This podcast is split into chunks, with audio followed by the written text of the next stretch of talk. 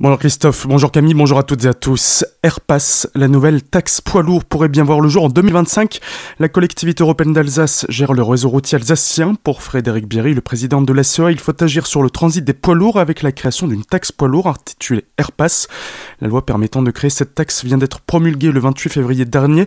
Comment cela va-t-il fonctionner? Qui va payer? Frédéric Bierry indique qu'il n'en est qu'au stade de la réflexion. Quel réseau sera taxé? Quel niveau de taxe? Tout ça, ça reste à définir. Et ça, souhaitons le co-construire avec les acteurs économiques du territoire. L'objectif initial, c'est de faire en sorte que les camions aujourd'hui qui sont sur l'A5, côté allemand, ne traversent plus le Rhin pour aller sur l'A35, tout simplement pour ne pas payer la taxe allemande. Donc rééquilibrage, fluidité euh, des mobilités, moins de camions, plus de sécurité, moins de pollution. Cet objectif, pour pouvoir le mettre en œuvre, l'idéal aurait été de taxer uniquement le grand transit. Ça, le droit européen ne nous le permet pas. Et donc, du coup, on sait que tous les poids lourds peuvent être impactés par cette taxe. Et nous, notre souhait, c'est de limiter l'impact pour les entreprises alsaciennes. Et donc, c'est avec les entreprises alsaciennes que nous voulons construire les modalités pour faire en sorte qu'on fasse peser cette taxe prioritairement sur le grand transit et pas sur les circuits courts. Toutefois, compte tenu des incertitudes qui pèsent sur l'avenir, le président de l'ACEA se réserve la possibilité de sursoir la mise en place de la taxe si les conditions n'étaient pas favorables en 2025,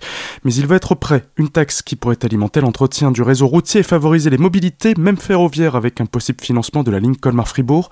Des propos recueillis par Franck Kiel. Retrouvez l'article complet sur notre site azur-fm.com slash actualité locale. Les cortèges des manifestations anti-pass de moins en moins fournis pour ce 34e rassemblement depuis le début de ce mouvement de contestation qui proteste contre les mesures sanitaires mises en place par le gouvernement. Les antipasses ont été moins nombreux que le week-end dernier. Une diminution qui s'est faite de semaine en semaine. À Colmar, ils ont été près de 500 à manifester, 700 à Mulhouse. Bien que le pass vaccinal soit suspendu dès cette semaine, les organisateurs ont d'ores et déjà annoncé qu'une nouvelle manifestation aurait lieu samedi. Un autre rassemblement a eu lieu dans la cité de Bartholdi ce week-end. Comme dans d'autres communes françaises, Place Rap, 70 personnes se sont mobilisées pour alerter face à l'urgence climatique. Pour elles, il devient de plus en plus nécessaire de revenir à une sobriété énergétique et que le climat soit à nouveau dans le débat politique.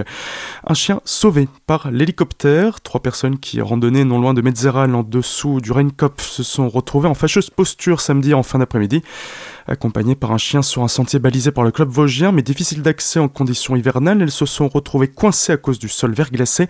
Les pompiers spécialisés montagne ainsi que des secouristes du peloton de montagne de Horode ont été dépêchés sur place.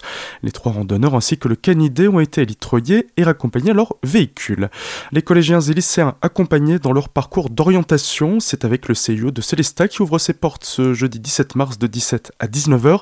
Trois types de rencontres sont proposés. Philippe Jaloux, le directeur, est venu nous présenter le programme de cette soirée. Dans le cadre du printemps de l'orientation, le CIO Centre d'information et d'orientation propose d'accueillir plus particulièrement les parents autour de la thématique de l'accompagnement de leurs enfants. On a imaginé proposer aux parents trois types de rencontres, une présentation du service pour rappeler un petit peu qui on est en tant que service public, donner aussi la possibilité de rencontrer des psychologues de l'éducation nationale pour aborder la question de l'orientation et un atelier particulier à partir de 18h autour de la thématique des émotions, des adolescents. Des propos recueillis par Solène Martin. Retrouvez toutes les informations sur notre site internet azur-fm.com, rubrique Actu Info Locale.